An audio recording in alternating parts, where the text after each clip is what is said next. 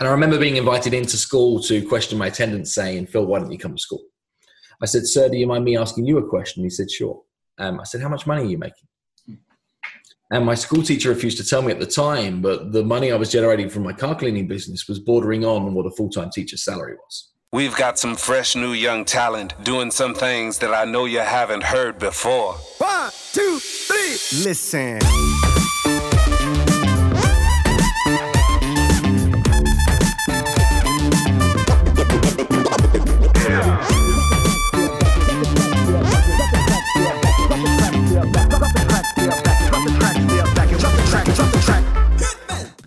This week on Being a Talk, we discuss sales and public speaking with Phil M. Jones. Phil is author of 3 books, which I would highly recommend, in particular Exactly What to Say. He has went through the process from salesman to sales director to running his own sales training workshop and building a property empire at the same time. Not only does he have incredible ideas on sales, but has helped and delivered more than 2,500 paid speaking gigs and provides invaluable advice on how to hone your public speaking. Ladies and gents, without further ado, Phil Jones. Phil, thank you very much for joining us here and being at the top. We were just talking previously about the Professional Speaking Association, and it's actually just occurred to me that the way that I heard about you was actually through the PSA. When you actually become a member, you get to pick 3 books. I don't know if they do that all over, but in Scotland you get to pick 3 books of people that are members and have donated their books to the PSA, and I actually picked up one of yours. And then, of course, I read it. I'll tell you why I liked it, actually, because I think it's quite important. For me, as a salesperson, like kind of thorough, born and I was going to say born and bred, but sales was always, my whole professional career has kind of been the direct end of selling. So I've never been much of a reader or studier naturally before university and all the rest of it, but what really sort of made me gravitate towards your book was just the simplicity of it.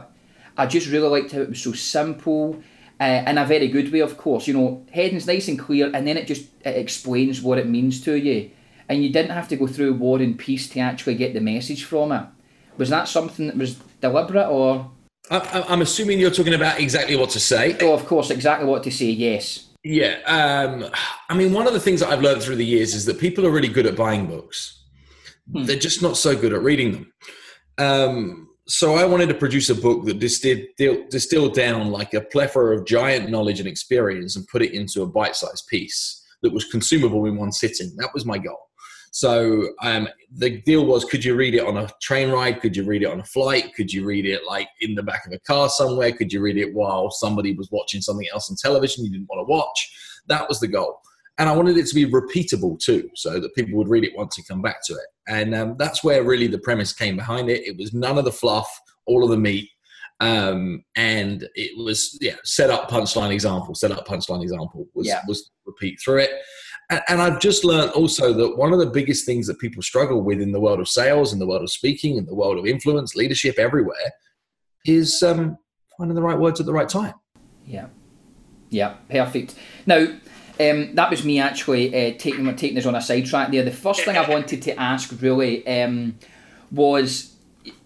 Like I say, we have business owners, different fields, some, later on in life starting businesses, and sometimes they feel that their circumstances, for some reason, are different from maybe yours or I's or anybody else that does business. But let me ask, what was the kind of initial growing up for you? Because I know you've got an interest, since 14, 15, you kind of ran your own little business and it became a very good business. And what's the journey been like? It's the story of Phil.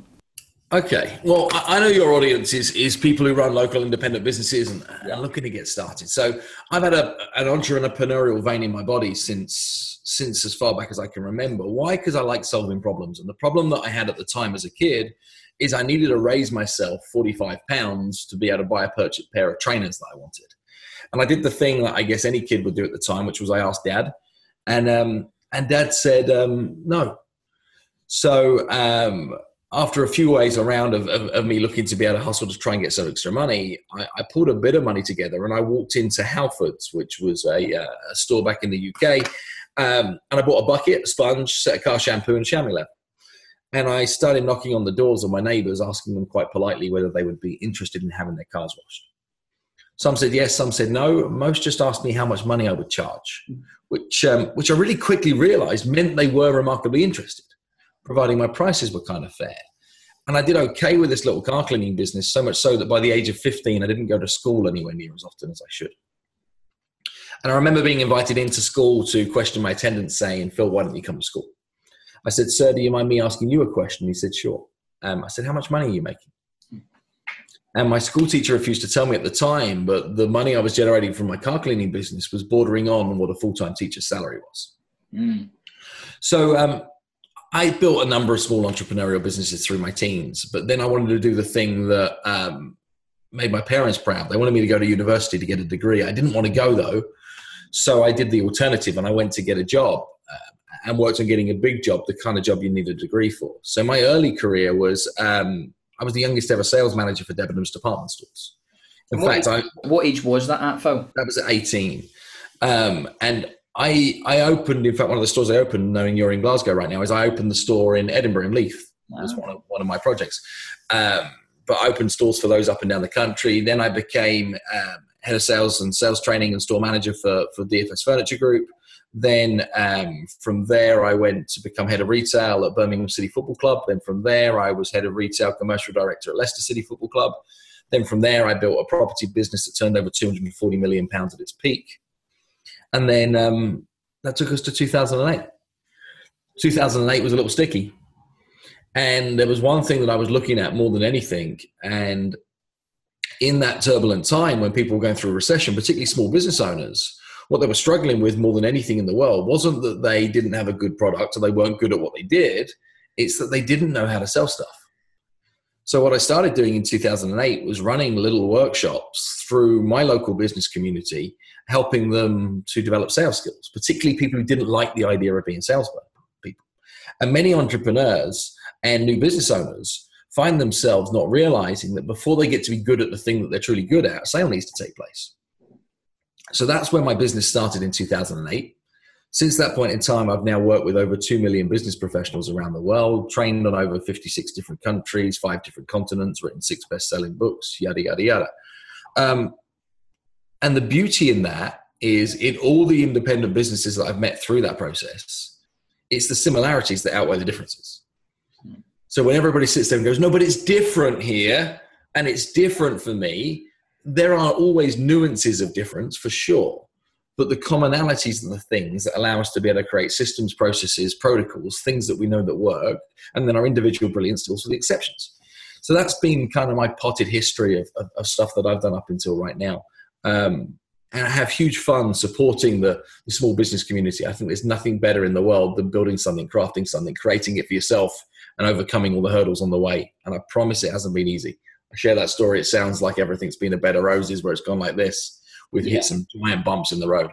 Of course. I mean, you mentioned there as a teenager, you had a couple of different entrepreneurial type adventures. Yeah. What were and you some of them might have been a success, some of them maybe not. So what kind of were they? I had a landscaping business. I had a mobile DJ business. I had a printing business, which was me just helping people with their printing and subbing it out to somebody else and making a margin in the middle.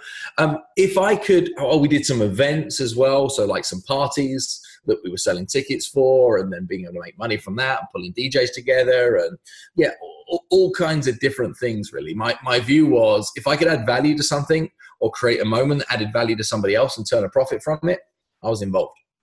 Excellent. Oh, and one other thing you mentioned there, and really this is quite a common problem, I think, with people looking to get into business or in small and medium-sized businesses, they do not see themselves as a salesperson. What do you tell those people, or what do you say when you hear that type of comment? And I think there's some fairness in it. I mean, have some fun with me for a second and throw some adjectives at me that would describe a stereotypical salesperson. Yeah, so you've maybe got what, bullish or you know, double glazing salesperson, things of that nature, car salesman. Yeah. I know these people and, you know, some of them are fantastic, but some of them not so. Right. But the image that conjures up when somebody thinks about a salesperson can quite often be one that they wouldn't want to be associated with themselves. And those words that you reach for wouldn't want to be words that people would be used to describe them. So the association towards what a salesperson is potentially not the right thing. Now, if I change something in with you and ask you not to describe a stereotypical salesperson, but to describe a professional salesperson, how do the adjectives now change? What do you reach for? You've got professionalism, of course. You've got, well received in their initial outlook, polite, courteous, yet listener, completely different. Yeah, and if people saw that image in you, I'm pretty sure that you'd be okay. I find it fascinating for two reasons. One is that I change one word and you change them all. The other thing that I find remarkably interesting in that entire set of circumstances is that it isn't selling or sales that's the bad thing. It's what people think about selling or sales that's the bad thing. Now, the change that we go through here is we do two things. Firstly, if anybody ever says the words to you that you're a good salesperson, that's not a compliment. It means you've been caught trying to sell something to somebody. We shouldn't chase the compliments for our sales skills. What we should chase by alternative is the word thank you. If what we can do is to reach to get customers to say thank you to us more often as a result of us providing a service or a good and exchanging that for money, we're doing a good job. Thank yous are the thing that we should chase. And the second thing I believe more people should chase, or certainly change, is the finish line to their transaction. See, the majority of people in sales, and movies like The Wolf of Wall Street, the things, they glamorize this, is they celebrate the day they close the deal. Close the deal, ring the bell, ding, ding, high five, hug in, pop the champagne, whatever it might need to be. This is the beautiful moment. That's not the beautiful moment. The finish line for the transaction is the day the consumer gets the result exceeded, that was the result that was discussed at the point that they were considering choosing you. Yeah. That's the most important way. And the way I tend to view this is if you were selling wedding dresses, when's the most important day? The big day. Right? Not the day they swipe the card, not the day they leave with the dress. It's the fact that that dress performs on the day and it delivers to the outcome. And when they look at the photos after the big day, they go, I made the right choice. Absolutely. That's what we should look to be able to sell towards in anything that we have as our small business. What also then happens then is the transaction itself is a micro step on the journey as opposed to a magnified moment on the journey. And it means that what we can do is that we can have more empathy with our consumer because we're not saying, please buy from me, please buy from me, please buy from me. We're saying, please wear my dress. It's going to look great. I think it's the right one. You can trust me. The transaction needs to happen in that journey, but it's not the end point. It's just a step on the way. Yeah. So the focus should always be on the later on, the afters, if you like, is, you know, a speaker we spoke to in a previous podcast has always talked about what happens afterwards is the key thing.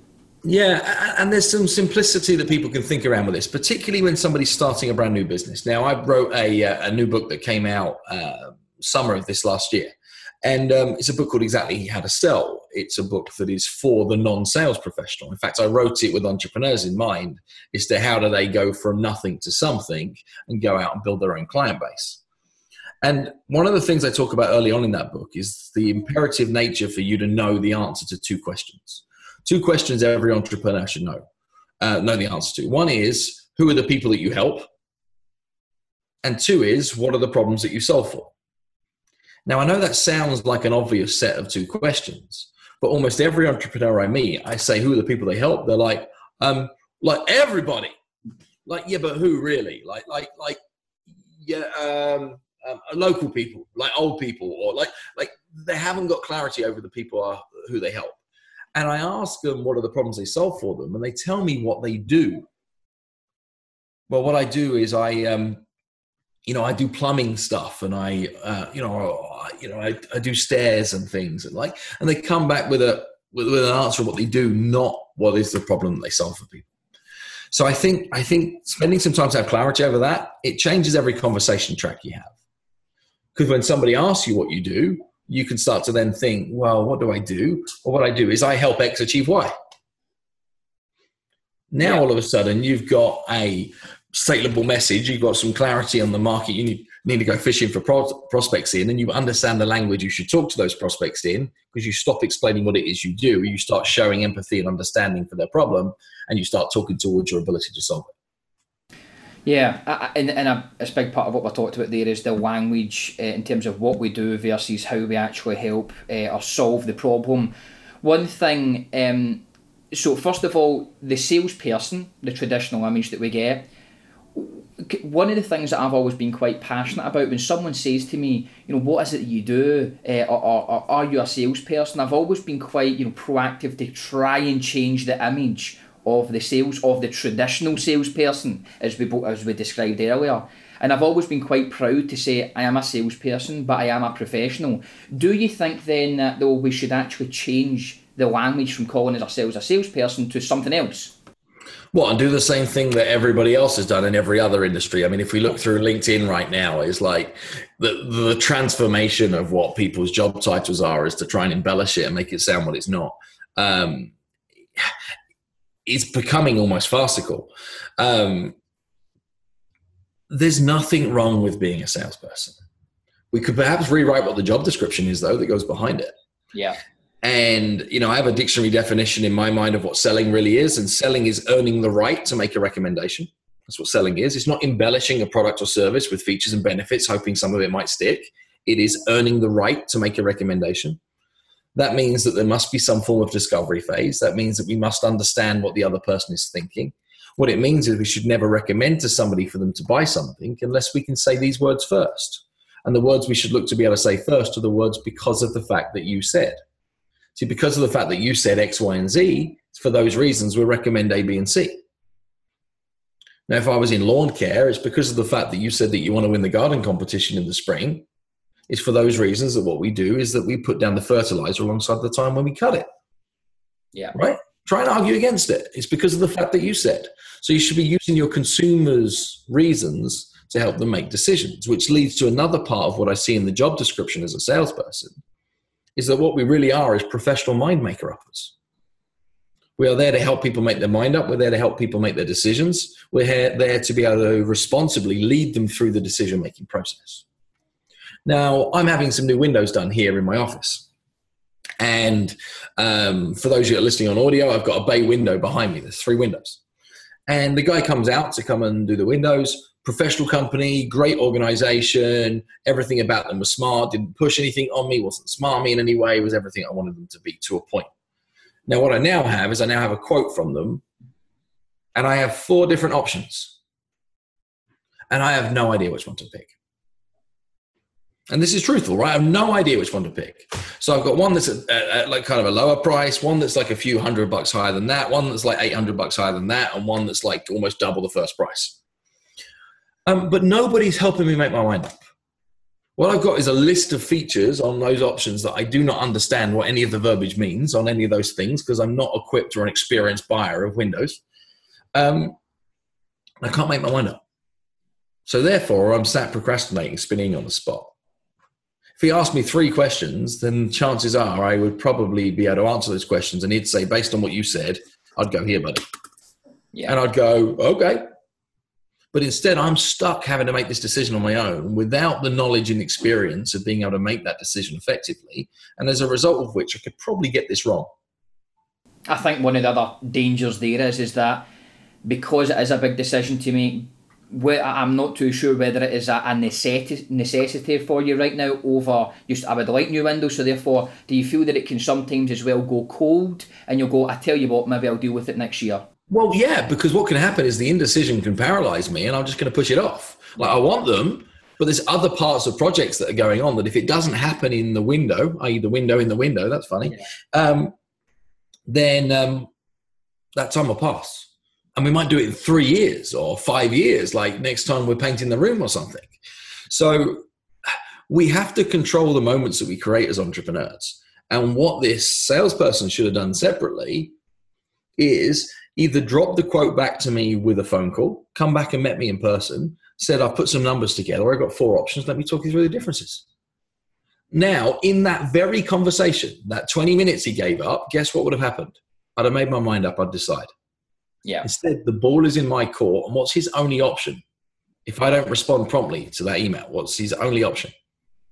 Well, his only option thereafter would be to follow up of some sort, I would imagine. Yeah. Which is a stupid set of words, right? Follow up, chase. There's one thing that everybody doesn't want to be in the world of sales, and that's pushy.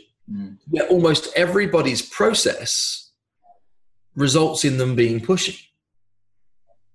See, if what the guy had said is like, I'm going to need to put some numbers together and just work these calculations through with the suppliers. It's going to take me maybe a day or two to pull those numbers together. I'll have them ready for you by Friday. When's a good time for us to chat on Friday? And locked it down with a time. Is that pushy or professional? To me, that is absolutely professional. Right? And then what could happen is we could have a meaningful, powerful discussion and he could help me with my decision, which is what I want him to do. That be the story for so many people right now, though, isn't it? And that's really where I was going back to why that there is a professional salesperson, or what a professional salesperson should have done, yet so many people, business people particularly, think, well, I don't want to be a salesperson because that's the car salesman or woman or, you know, double glazing, etc. But it's absolutely not. So they should see themselves as that professional that, as you said, follows up but does it in a professional manner, you know, sees it as helping the buyer versus pushing them into a decision. And even ban words like follow-up. Like, follow-up sounds like you're a pest. Yeah. Success in selling is all about controlling the conversation. And you cannot control a conversation the minute you click send on an email with a proposal in it or a quotation. You've just given control all away. So if you're looking to better get through to a point of decision at some point, you always have to plan in where those next checkpoints may well be. Now, that next checkpoint might be in 6 months. It might be in 6 minutes. But we should still always know what's happening next. Yeah. And too many small business owners put themselves in that position that they did all the work to create a genuine opportunity, had a meaningful discussion, and when it got to the point of saying, shall we or shan't we buy, they abdicated themselves from that process and relied on a document to be able to do their job for them, when actually what everybody wanted is they wanted them to be in the conversation. Why? Because they perceived them to be an expert. So what experts do is they get involved and they give their educated opinion. Yeah. So you've got to get the education to be able to give your opinion, then you're not pushy. So instead of saying, I now need to follow up, what we are saying here is that it should just be seen as the natural and most professional process to say, I send them to you, post, email, however it may be, and then I'll help you make that. I'll call you in a couple of days to help you make that decision. No, let's be even more than that, right? So consumers love to be led. What everybody needs to have is a what happens next conversation. So once you've got to a point that you've established an opportunity, you've gathered all the information you need to be able to create your price, you're going to say what happens next is. So what happens next on from here is I'm going to go away, run some numbers, pull this together for you in the means of a proposal. Or what I'm going to do is I'm going to put some numbers together and give you 3 options. What I'm going to do is, right, give you some choices, etc., get to a position. That's going to take me a day or two. So today, here we are on Friday. That means that by Wednesday of next week, we should have all the information that we need. So Wednesday, Thursday, or Friday next week, when's a good day for us to talk, where I can lead you through that information and help you understand what you might want to do next? Simple.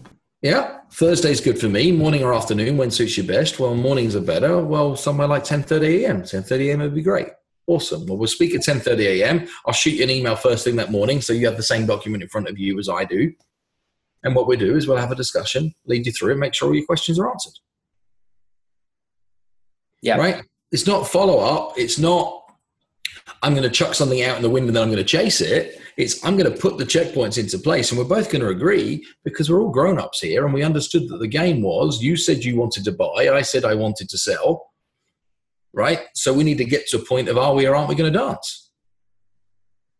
One of the things I'm picking up on hugely, and obviously because of the nature of your book, the one that I read, but about language. Yeah. The magic words and how important is, you know, one of the things that I was just watching in our preparation for this was how important, you know, for example, you do not call it a pitch, you call it a presentation. Right.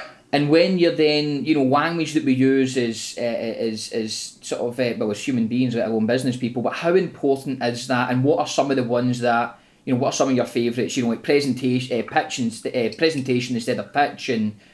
Well, why don't we give a couple of quick ones is say, don't say this instead, right? Let's just do a couple of quick ones here. Is word that I'd love to have banned. It's a 4-letter word. It starts with C and it's not the one you're thinking. 4-letter C word is the word cost. When people say, how much does this cost? The word cost itself has a painful connotation with it. It cost me, it hurt. And the cost is money out and nothing back. My belief is that if somebody's giving you money towards a good or a service, then you're going to provide some returns on that. If you put money into something and that thing brings returns, what's that thing called? That's an investment. Right? So I'd ask people to invest in my service. I'd say your investment level here is, boom, and put a number on that. Now, certainly I'd always remove the word cost. Cost for investment is a nice switch. If it doesn't fit with your product or service, it can be the price. It can definitely be the price, but it's never the cost. Difference between those two things. What else would be a good thing to look at differences? In day-to-day conversation and vocabulary, the word but is costing you. So if you're in a conversation with a prospect or you're having a discussion with somebody who's interested in what you're about and you keep saying, yeah, but, what you're really saying is I disagree with you. What you're really saying is everything you just said was nonsense. Yeah. And what we've done is we've created conflict with the word but. I mean, think about what happens with maybe kids in your life and you're trying to give them some advice towards something and their immediate comeback is, yeah, but. Like you want to clip them around the ear or you want to just say, shut up and listen to me. It's rude. So make sure you don't fall into that. Swap the word but for and. Now everything is true. Now, another quick win is a subtle little change that can bring all of the power. Now, when people are talking to their consumers, their customers about buying from them, they often act in the conditional state. They utilize the word if. If you choose us, then this will happen. If this then happens, then this will be the outcome. Now, the trouble is when I use the word if, I create a decision in your mind's eye as to whether I fall left or whether I fall right. Absolutely. I'm going to make a choose. It's 50-50. Swap the word if for when, and I've created an absolute true, and I've brought it into the present tense. I've made it now.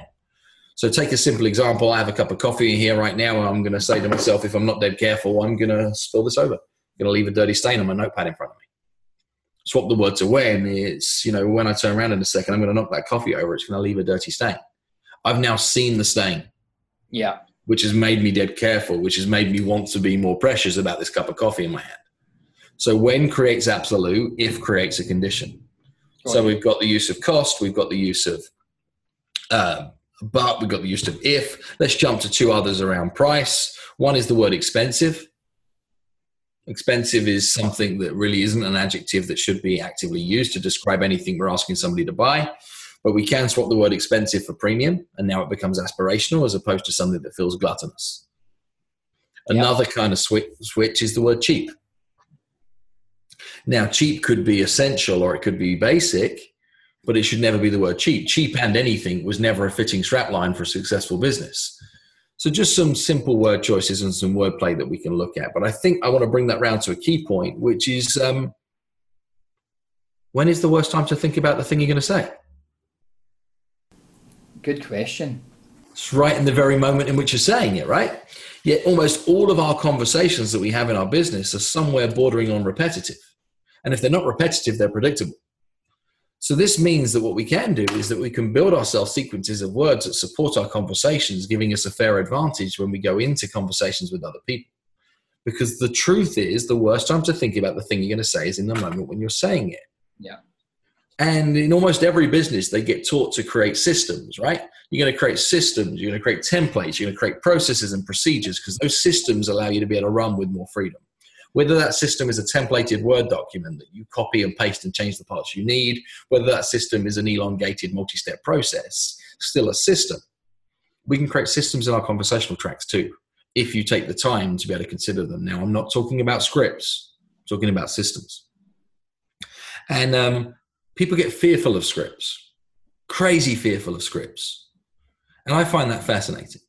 And when I ask people what it is that they get frightened about with scripts, it's, oh man, they sounds false, it sounds canned, or it sounds like I'm reading, or robotic is quite one that you hear of quite often, yeah.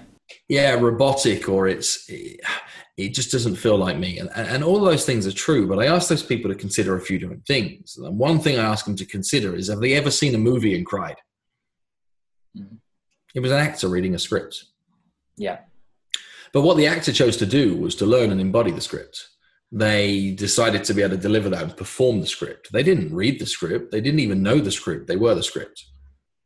And we all have scripts and programs running in our mind all the time. Now, what the actor had to be was somebody else. That's a masterful skill. They had to convey somebody else's message. all I ask anybody to do in my audience is to convey their message. It doesn't mean that scripts are bad. It means somebody else's script is bad. Yeah. So there's nothing saying what we can't do is that we cannot read a script. Well, we should learn a script, and that script should be one that we wrote ourselves. We can then practice it over time. What happens, though, is when you know your words, you grow in confidence.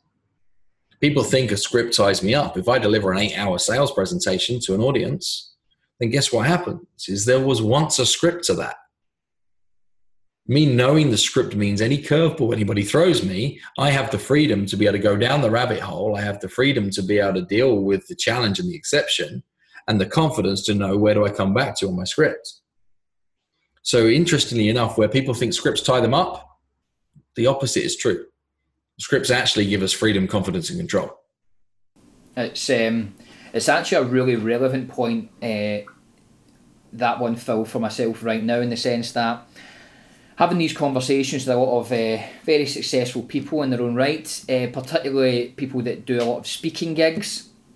And one of the things that I've noticed, the difference between, say, someone that is maybe, so someone like myself who's looking to do more speaking gigs versus someone that do it and make a living out of it and charge handsomely for it, they've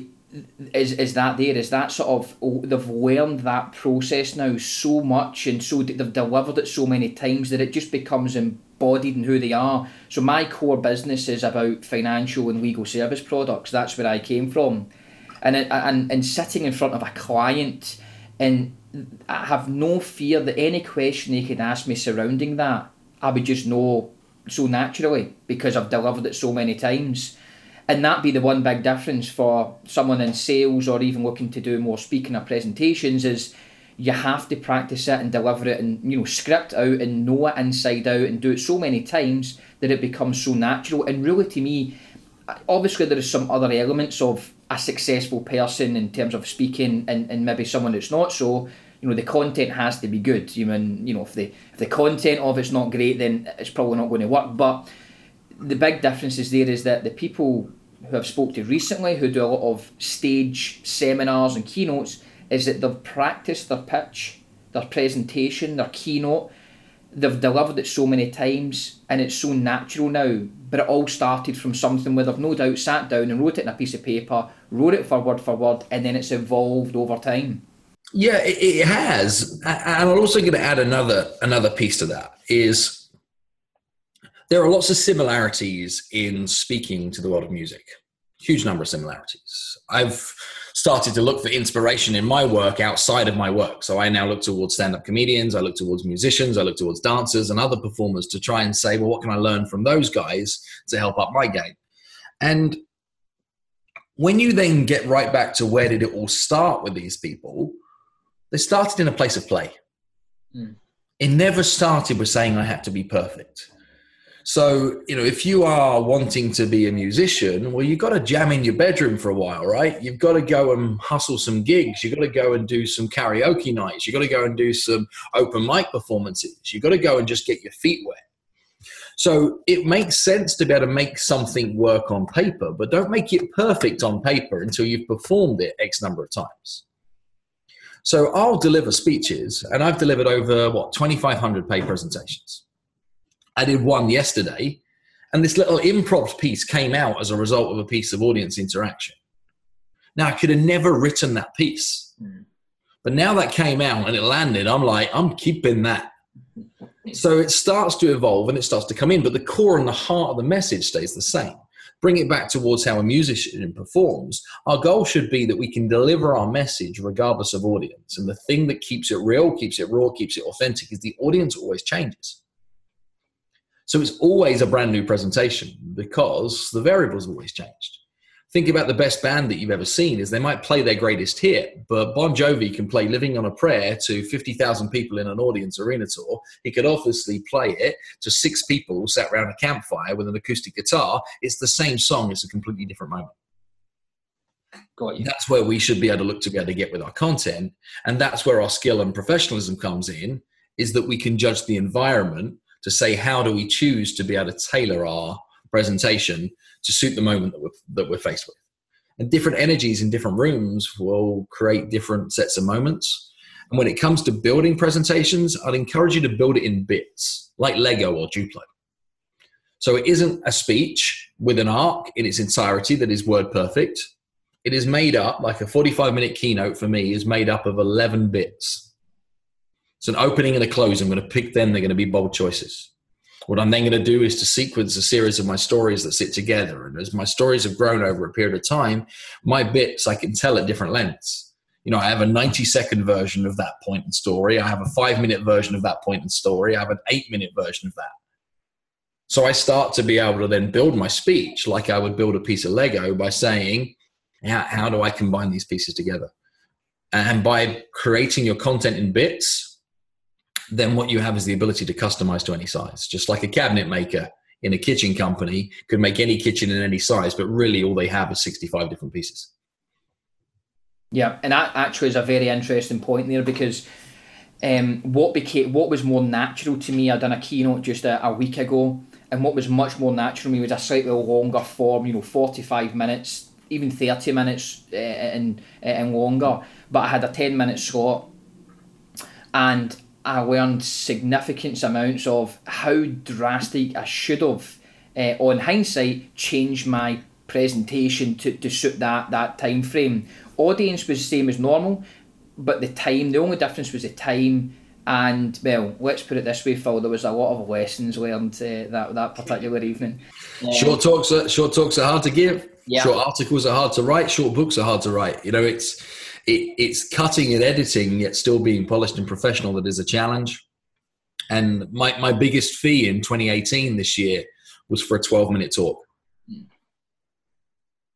Interesting. Out of all the ones you've done, and that was the biggest one, you would naturally people think, well, it's only 10 minutes, but let me just, because I want to come on to this kind of the public speaking or presenting in front of people, the do's and the don'ts, but to stay on the sales part of it first of all, for this person, whether they see themselves as a business, a salesperson or not, a sales professional or anything else, what in your experience in delivering the training courses that you've done, what do the people at the very top of this, the real professionals, the people that are earning significantly higher amounts of money and having better relationships with their clients, what are they doing that the vast majority in the kind of middle of the road are not doing? The one point that stands out more than most is really, really, really quite empowering, because anybody can do it. They do the work. They don't make excuses. They just get through it. Yeah. They have good days and they have bad days, but they make more contacts than other people. They care longer. They do the work behind the work. They show up earlier. They keep great notes. They never forget a prospect. They remain focused and diligent on the thing that they're going to do. What they are, though, is they're also strategic in their prospecting. When there's another piece that I teach in Exactly How to Sell, and I have a big, strong belief that you cannot prospect more than 18 people at any one period of time. I think anything more than 18 is too many. And lots of people say to me, I've got this giant list of like 100 people I'm working on. You can't be working on 100 people. No one person can be working on 100 people effectively. You might have 100 people that you've spammed an email to, or 100 people that you spoke to once, but you can't be working 100 people. 18 is the most number. And there's a principle that I teach, and it's been modeled out from the success principles that I've seen by lots of other great salespeople. And it's a way that I teach people to be devilishly productive. And it's to have 18 prospects. The reason I call it devilishly productive is that you have 6 prospects here, and 6 prospects here. So the 666 makes you devilishly productive, 6 in each area. Now, each of those areas gets defined as this. The first 6 is like your low-hanging fruit, your easy first yeses, your quick transactions, the pieces of like instant business that maybe came as leads of inquiries off your website. Maybe they were existing clients that are looking for being able to have a follow-up transaction. But they're the ones that are close to the finish line. They're the ones that are your kind of core bread and butter business. And you need those because then they can work through quickly. The next 6 are your perfect target market, your sweet spot, the one that you would be looking to go after. But it might be slower and require a little bit more work in decision-making, but you've got to get proactively after those groups. And then the third 6 is like your platinum, your dream clients, the ones that if you secured one of these, it would be your birthday, you'd fly home, not drive home. right? It would be that kind of good. Now, if you have 6 prospects in each of those categories and you're always working those 6, you'll build a wonderful sales pipeline. Because here's what happens is when somebody says yes, they fall out of your 666 and now they're a client, and you bring somebody else new into play. When somebody says no, thank you, guess what happens? You move them off your list, you bring somebody else into play. You're always working. I expect the 6 at the bottom to rotate at a quicker rate, the 6 in the middle to be a little slower than that, and the 6 at the top, they might change names once every blue moon. Yet what happens is you're always making steps towards it. What it means then from a sales management point of view, my entire coaching protocol towards people is, tell me about your Magic 18, what's your next step? That's it. That's the entire track of the conversation. Because what we're now doing is we're now making moves. We're helping people progress through decisions. That's what great salespeople at the top do. They are nudging. They have balls in play and they are working those balls through the decision-making process. They're never waiting, wishing, hoping. They are working to be able to help people make change. And they also accept that failure is part of the game. Yeah, and can move on.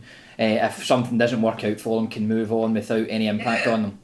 Yeah, and they learn from it. You know, it's not like, oh, never mind, like, screw you. It's that one didn't work. What did I learn? Okay, I learned X, Y, and Z. Great. Remember that for next time. Move on next.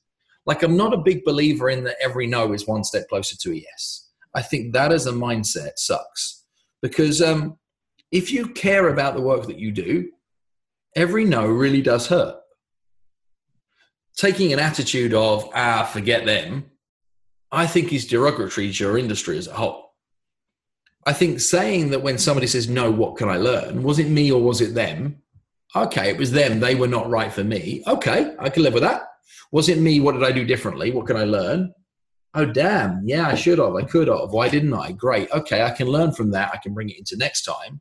That keeps you on this room for continued improvement, which leads me to another mindset that I think everybody in business should have. And I think not having this mindset is sabotaging many people's success. If I ask an audience full of people if they wanted to be good at something, better at something, or do their best at something, what do you think everybody picks? Do their best, I would imagine. Yeah, which is the worst piece of advice ever. Because how many times have you ever said to yourself, I tried my best? Yeah. And known it was lies, complete pack of lies. Because you didn't try your best. You knew you had more to give. You even said to other people, don't worry, you tried your best. And inside you're like, no, you didn't. There's always a little bit more. Yeah. Now, there was probably a point in time in your life where you said to yourself, I'm trying my best. And all the time you thought that, you couldn't get past it. Maybe it was something even as trivial as tying your shoelaces. Can't do this. I'm trying my best. Can't do this. I'm trying my best. Mom, I'm trying my best. Right? It wasn't until you said, how do I get to be better at this? And you flipped into that mindset that you made the progress to then surpass it. Yeah. So the focus should always be on better, not best. Not what's my best result, what's my better result. What that then does, it means that you're on a continual journey of permanent self-improvement, never reaching the destination. But what then does happen is that you soon surpass moments in time that you would have once called your best and look back upon it. Because I'm guessing right now that the shoelaces thing, you've got that down. I'm managing, yeah. Yeah? So everybody, entrepreneurs, salespeople around the world, focus on better. Sales leaders, business leaders, have your people focus on better and then make that improvement something that becomes fluid with momentum. And what happens is you wake up 18 months down the track thinking, damn, we're awesome. Absolutely. You know, again, and I don't know why it seems to work this way, but it's a huge... part and kind of coming off some of the questions I had, but it's similar to the terminology when we named the podcast Being at the Talk. I had a real difficulty actually agreeing to that there, because I do believe that none of us are ever at the top, but we decided to roll with it. But there is that element of, it's a constant for me, a daily reminder about being at the top, that always is a move, it should always be a growing and moving part versus a final destination. So it's interesting that mindset is one that we should all as business people adopt. And let's build this into something so people can see why perhaps you've called it at the top. It's an analogy that goes back to mountain climbing. And being at the top means two things. It means that you've got the experience of the journey. Can't buy that, can't read about it in a book, can't watch it in a movie, you can only live it. So the reason for getting towards the top is to be able to experience the journey. The second big thing is when you're at the top, you get the prize, and the prize is the view. Because the view from the top is really quite liberating, because you get the panorama, you get to look down, you get to look around, you get to see everything. And that gives you wisdom. It also probably fuels, where is there another mountain that I want to get after that could be higher, could be more challenging, because what I like to be able to do is to be able to challenge myself. So it is the top of that mountain. It is not the top, period. Yeah, absolutely. And there is always a bigger mountain to climb. Well, while we're on that subject then about the going from sales to presentations, can I then just pick your brains about the public speaking? Absolutely. So first of all, is there a difference between doing a presentation in front of, you know, a large number of people versus getting paid for doing a keynote or a presentation or, you know, something of that nature? There's two different elements. Is there a difference, and what are they? There's huge differences, but the similarity and the differences is what is the point of the presentation? Now, if you're standing up as an entrepreneur to be able to deliver a speech to a room full of entrepreneurs, then what is the purpose of you being? You have a highly leveraged period of time. So whether it's 12 minutes, 3 minutes, 15 minutes, whatever, that moment of time where you're delivering a one-to-many is one of the most leveraged activities that you have in your business. It's a really critical point. So if you don't know the purpose and the point of what you're looking to be able to deliver in that session, you could quite easily miss. Now, if what I am is a business owner speaking to a room of business owners to be able to grow the credibility of my business, I probably need to decide 3 to 5 objectives for that speech ahead of time. And nobody's going to give me my brief. So my objective may well be to create more awareness and opportunity within that audience about my area of expertise, to win the credibility that within my marketplace, we are the number one choice, to create a first step, easy first yes opportunity for people in that audience to be able to step towards our product and service should they have a need. But most importantly, my assumption ahead of time is that most people in this audience right now do not have an immediate need. So what I want to do is to create a portable story that they remember that allows them to be able to grow my reputation past this room and share that experience with other people to grow my reputation to win more inbound inquiries. So that's me just riffing off the top of my head to say, what might I define as a purpose for a speech, if that speech is about business development? Now, if I'm delivering a speech to a paying audience because a client has invited me in to deliver a keynote to address their national sales force at their national sales meeting to help kick them off, I need to know what's the theme for the conference. What is it they're looking to try to be able to deliver over that period of time? What are the biggest challenges those salespeople face in their mind right now? If there was one thing that you would be looking to gain from my speech that would mean that your people would think, do, or act differently as a result of our time together, what would that one thing be? Like, I got to get my brief, because without defining a brief for the moment, it doesn't matter how good you were, it's did you do the job you were there to do? And this is the mistake that almost everybody makes when they speak, is they think it's about them. There's not a single speech I've ever delivered that's about me. My goal when I deliver a speech isn't for somebody to say, damn, Phil, you were great. My goal when I deliver a speech is for somebody to say, damn, I feel great. Right? So it's in service to an audience, which comes back round to a point that I made earlier. Who are the people that you serve, and what are the problems that you solve for them? If I don't have clarity of those two things, then I don't have the ability or the right to be able to serve them. So who are the people that I serve? Now, the one thing about a presentation or a speech is there's hard lines around that. What every audience is looking for is show me that you know me. So do the work, get to be able to understand them, get to be able to say, well, who are these people? Well, what can I do to put myself in their shoes for a while so I can deliver a presentation to them that talks in their language? See, as I get to know them, I get to understand their problems. As I get to understand their problems, I get to understand how my skills and experience can help them overcome those problems. Without having that, I don't have a lens to be able to deliver my speech through. And I think that lens is something that's missing from 95% of presentations. They think it's about what did I want to share, not what do they need to hear. Let me simplify that. Is a fact will only tell, whereas a story will always sell. Mm-hmm. So if you have points that you want to make, turn those points into stories. Those stories want to be real, they want to be authentic, and they want to deliver on brief.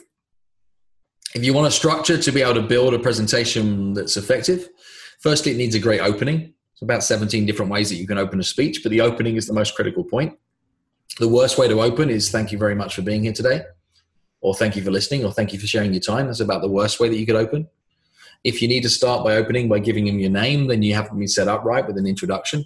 So you don't want to be my name is and here's where I'm from. And a speech starts when a speech starts. So start. One of the best ways to start, and how I often start, is I start with an anecdotal story. I start with an anecdotal story that within the first 35 seconds then delivers a rhetorical question, which then gets an answer from the audience, which then gets engagement. So from the get-go, they're on my page. So that becomes an important point. If you then want to build an arc in a story, in a speech, here is a simple rhythm.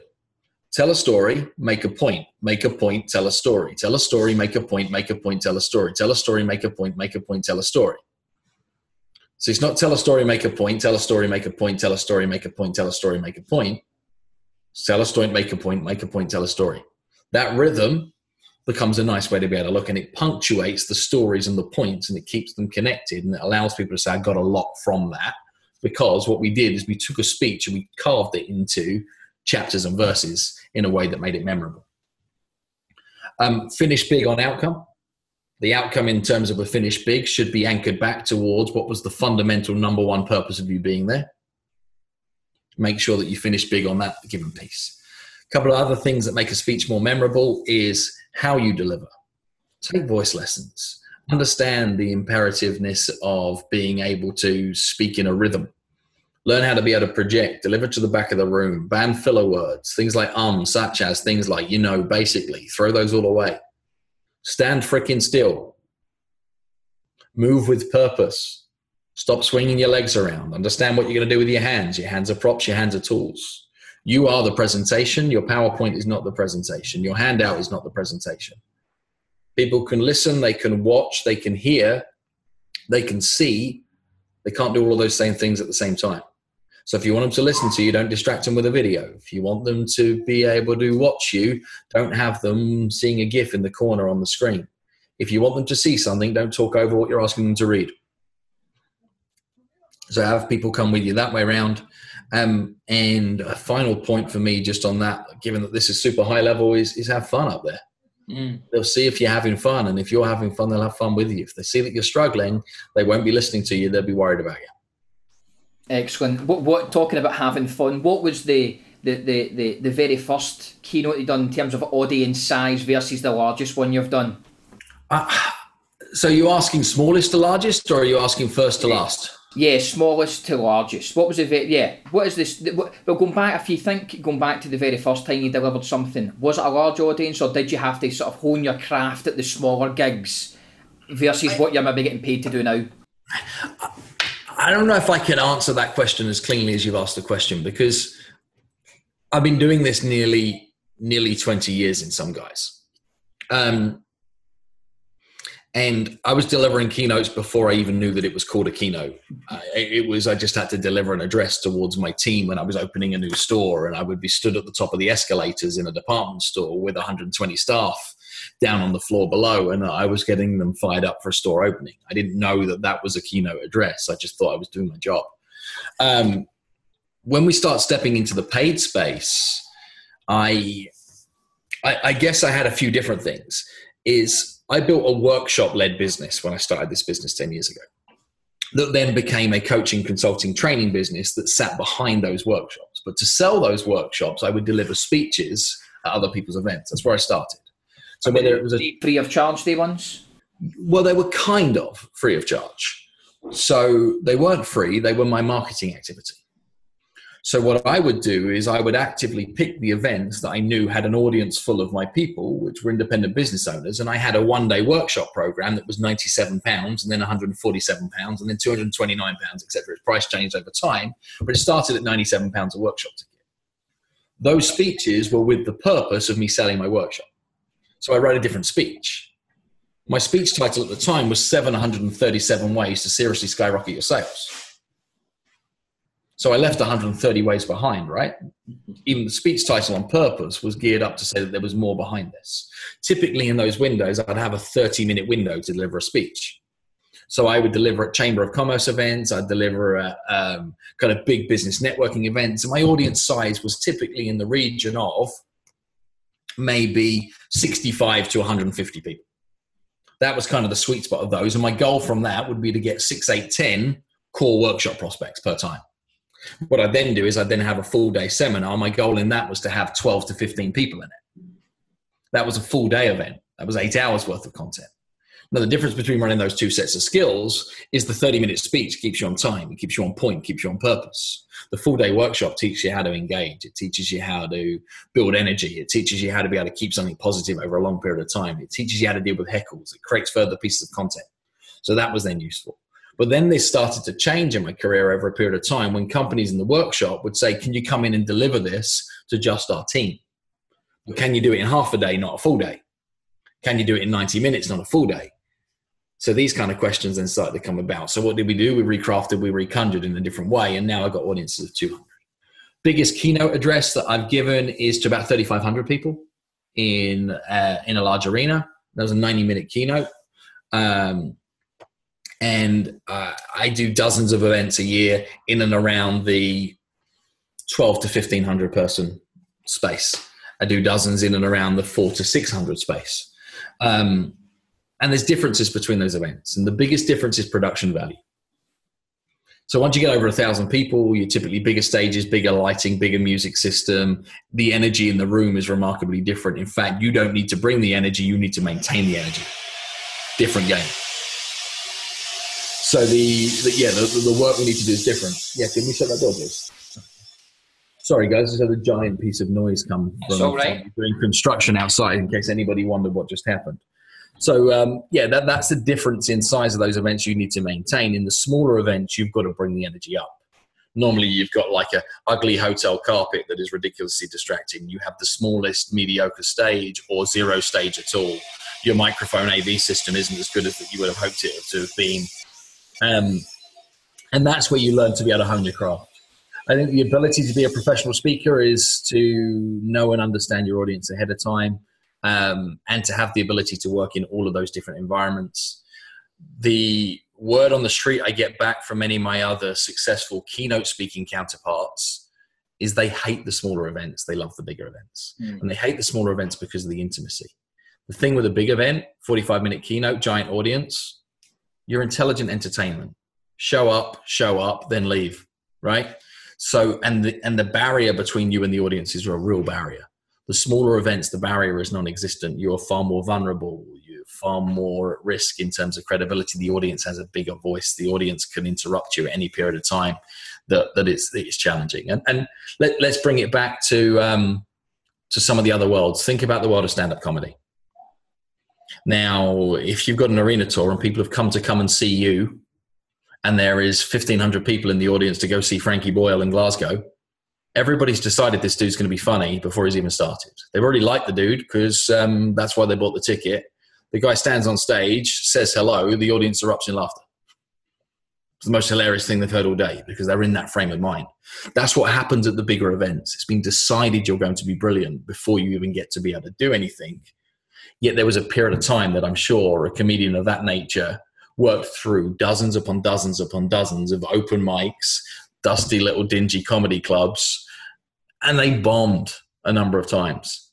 They got various levels of abuse. They went through that. They worked through that pain barrier, and they came out the other side with the experience of the journey, which means that when people laugh when he says hello, I think he earned it.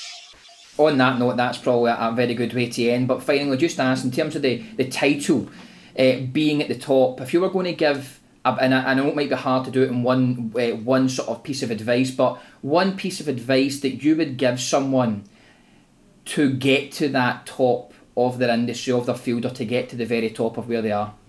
Okay. Understand that success leaves clues. And if there is somewhere you want to get to, go study those clues that have been laid down by the people that walked those tracks before you. And when I say study them, I don't mean sit in awe of them. I don't mean become a fanboy for them.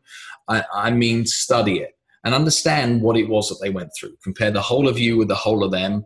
Go understand, dig beneath the surface and find out what they've done that you haven't done. And you'll probably realize that you're missing a lot of parts.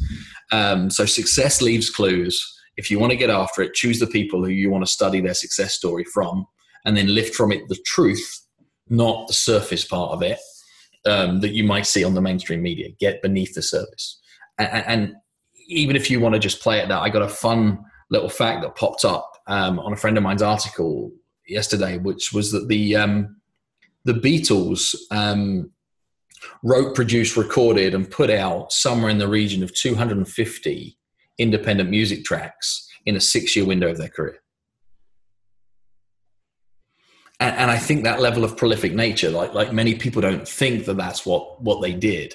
Mm-hmm. They think that what they did is they created one great album and it blew up. Like they think that they did a handful of gigs and people said, I like this. And before they knew it, they were playing arenas. Get beneath the surface of the industries that you want to be able to excel in and learn what's true and then muddle on that truth. And all of a sudden you realize it isn't that difficult to figure out how they got there. It might be difficult to do the work to be able to get through it. But the paths have already been written for us. Perfect. Phil, I appreciate that. And I appreciate you giving us all the detail there. It's been a privilege. So thanks very much for that. It's for the love of the shit that I do, and I'll give my last breath to prove it. See, I'm a vet when it comes to this rap love.